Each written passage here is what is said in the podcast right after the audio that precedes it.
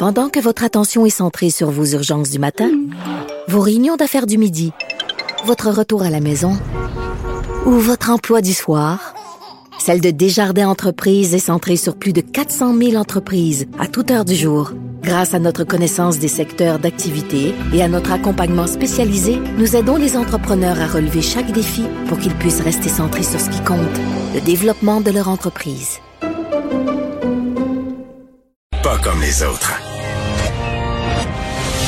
Mario Dumont, un vent d'air frais. Pas étonnant que la politique soit sa deuxième nature. Vous écoutez Mario Dumont et Vincent Dessureau.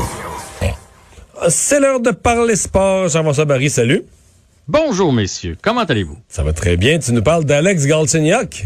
Ouais, j'ai l'impression qu'on ne sera pas d'accord, toi et moi, Mario. Non. Mais euh, Alex Galchenyuk qui vient de signer un contrat avec les Sénateurs d'Ottawa. C'est un contrat d'une seule saison à un million de dollars. Et moi, personnellement, je trouve que c'est un très beau risque de la part des c'est Sénateurs. Pourquoi je, je suis très d'accord avec ça?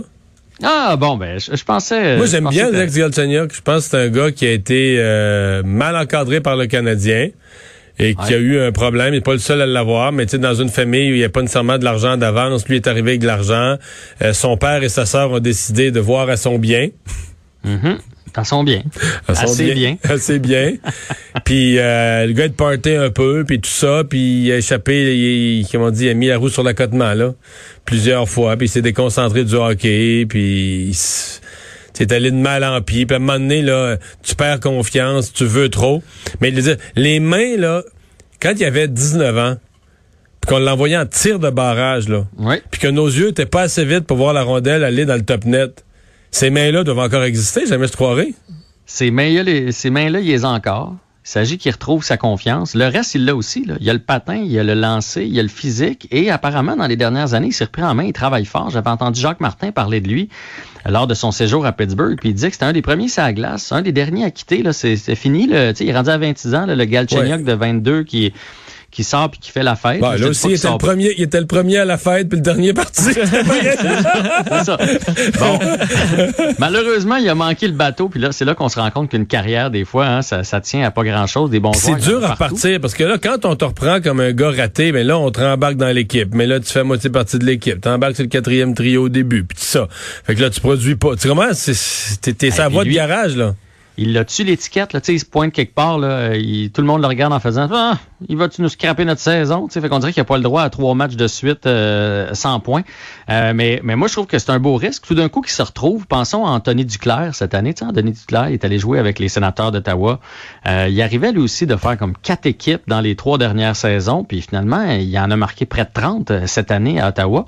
Parce qu'il y a moins de bons joueurs. Donc, Alex Galchenyuk va avoir les avantages numériques. Là, logiquement, il va avoir la chance de se faire valoir. Il va être sur un bon trio. Puis je rappelle qu'il a déjà compté trente buts, ce gars-là. Euh, une saison de trente, une saison de vingt, deux saisons de dix-neuf. Et j'ai l'impression là, que... Je regardais ses statistiques tantôt, puis j'ai l'impression que c'est un peu comme Alexandre Daigle. Tu sais, Alexandre Daigle, tout le monde dit que c'est une carrière ratée. Parce ouais. qu'on sa- on s'attendait à tellement. Mais quand tu regardes ce qu'a fait Alexandre Daigle, n'importe qui la prendrait sa carrière. Là. C'est, c'est pas si mauvais que ça. Là. S'il avait été repêché en troisième ronde, on dirait tout qu'il y a eu, ça a été un vol. C'est, le, le problème, c'est qu'on avait de grosses attentes. C'est la même chose avec Alex Galchenyuk. Le fait qu'on l'ait repêché ici euh, tro- troisième au total, on s'atta- s'attendait à ce qu'il casse tout. Mais quand tu regardes, là, il y a cent trente-cinq buts, cent quatre-vingt-cinq passes, trois cent vingt points en cinq cent quarante-neuf matchs. Là.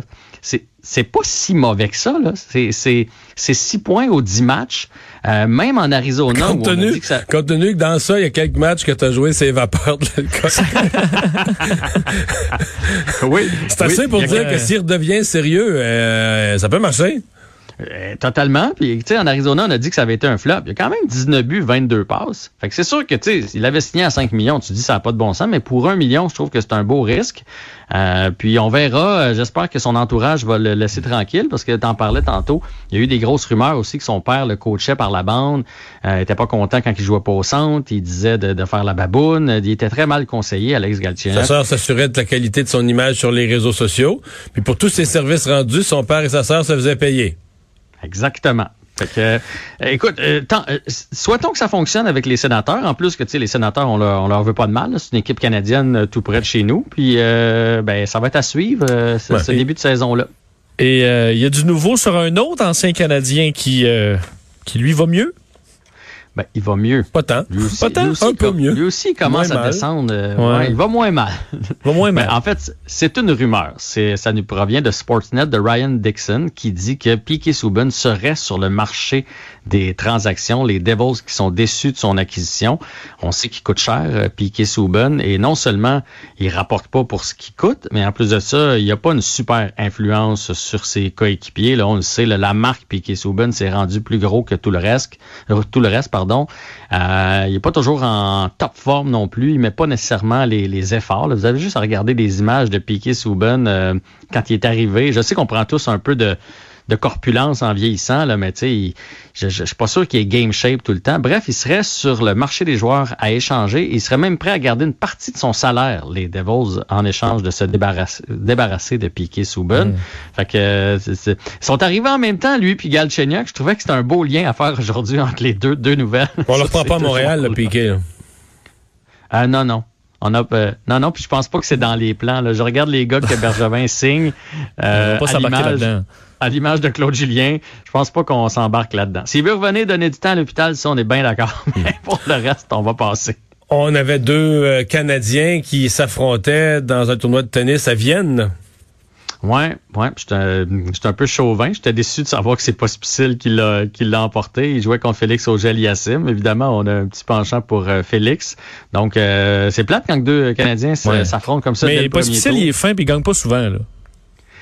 Il est fin, il gagne pas souvent, il a eu toutes sortes de blessures, oui. Il revient de loin, on pensait même que c'était fini pour lui. Il joue du gros tennis présentement, euh, on, j'y enlève rien, mais Félix, c'est Félix, non? Je suis tout seul à... à oui, non, on comprend, on est d'accord, on comprend, tout à fait.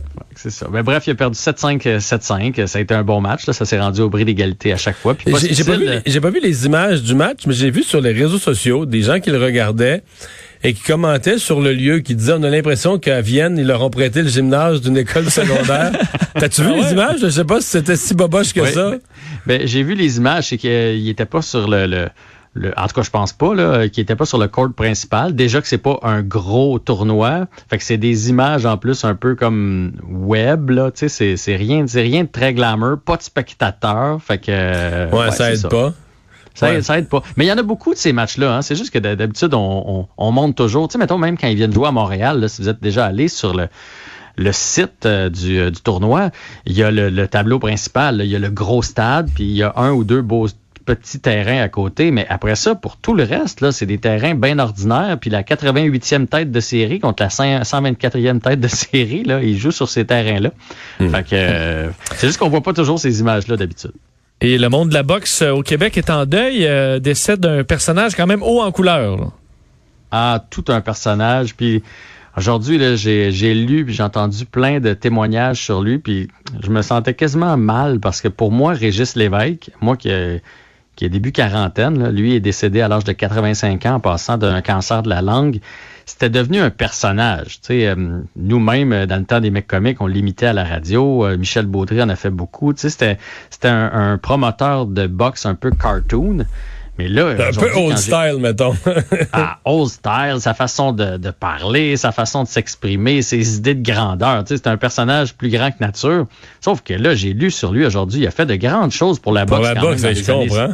soixante, soixante-dix, quatre-vingts, il a traversé les époques, euh, il a aidé plusieurs carrières de boxeurs, il a organisé plusieurs euh, événements de boxe, il a même lui-même été boxeur, je savais même pas qu'il avait été boxeur au début, vingt-six combats, euh, vingt-trois gagnés, bref, c'est un grand de la boxe qui, euh, qui nous quitte, puis ça, je trouve ça dommage euh, d'apprendre dans le fond le, le, le phénomène, le... le, le l'impact qu'il y a eu une fois qu'il, qu'il est décédé comme ça, parce que j'aurais aimé euh, savoir avant euh, euh, mmh. la brillante carrière et l'impact qu'il y a eu sur la boxe euh, québécoise. C'est souvent ça, hein? Malheureusement. C'est malheureusement trop souvent ça, ouais. Merci Jean-François. À demain. À demain, on s'arrête.